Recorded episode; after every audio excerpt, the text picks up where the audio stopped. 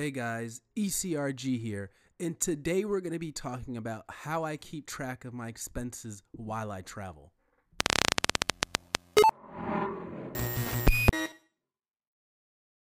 Hey guys, ECRG here, and today we're going to be talking about how I keep track of my expenses while traveling.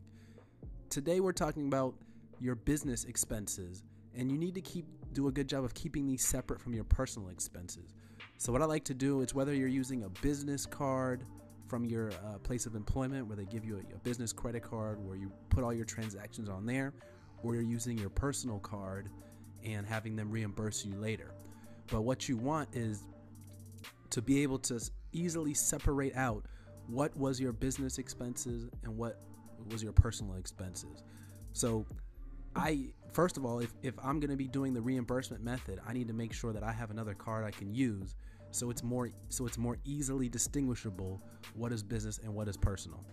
So during that say I'm going on a 2-day trip and I'm using my personal card, I'm the personal expenses I'm going to put on a different card even if it's my debit card because I do not want to confuse those expenses. Uh, so I want to keep that in mind as well when I'm traveling. The second thing I do is make sure you keep all receipts. Now, it is up to company policy whether you need an itemized receipt or you just need a receipt in general. I've worked with companies in the past and they require itemized receipts, so you need to make sure that you ask for an itemized receipt. Usually, places you go, let's say you're, you know, go grab breakfast at McDonald's or something, they typically give you a itemized receipt. So it's usually not an issue. What but it is an issue sometimes when you notice that you don't have an itemized receipt and then you go to get reimbursed and there's all there's problems all of a sudden. So I would get in the habit of getting itemized receipts because those are typically better. Um, it also depends on your company's policy, your company's travel policy. I know many companies that also just do per diem. So you know you spend you spend that much money on food at a restaurant or something, it doesn't matter what what it was spent on. It just un, under that amount, say it's fifty dollars, under fifty dollars, they're not even gonna check. They just it just is what it is.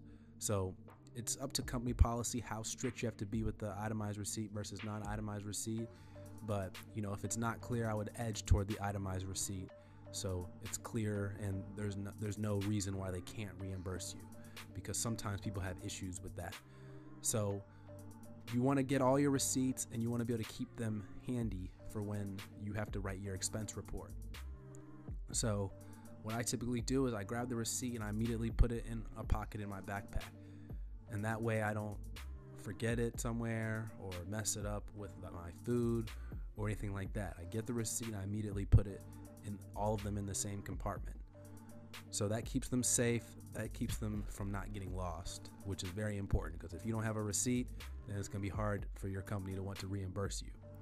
Unless you have a clear path like you're on your credit card statement where you're only using that company's uh, you're using the credit card for the company or you're only using that card for that period of time on company things so i've seen before let's say you've forgotten a receipt and you're using the company card usually things are fine because you're using the company card for it and it's obvious what you spent it on so that's that's a backup but obviously you want the receipt first and that's the most important thing to keep in mind when you're keeping track of your expenses while traveling. Uh, no, no real magic there. Just make sure you keep your receipts because I've come into problems before with not having a receipt, and you know there could be issues there with getting any types of reimbursement from your company.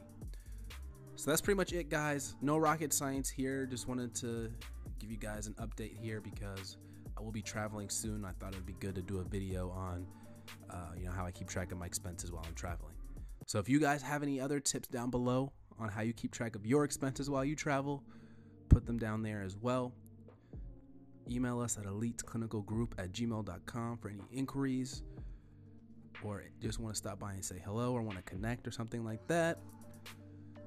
And that's it, guys. Take care. Thank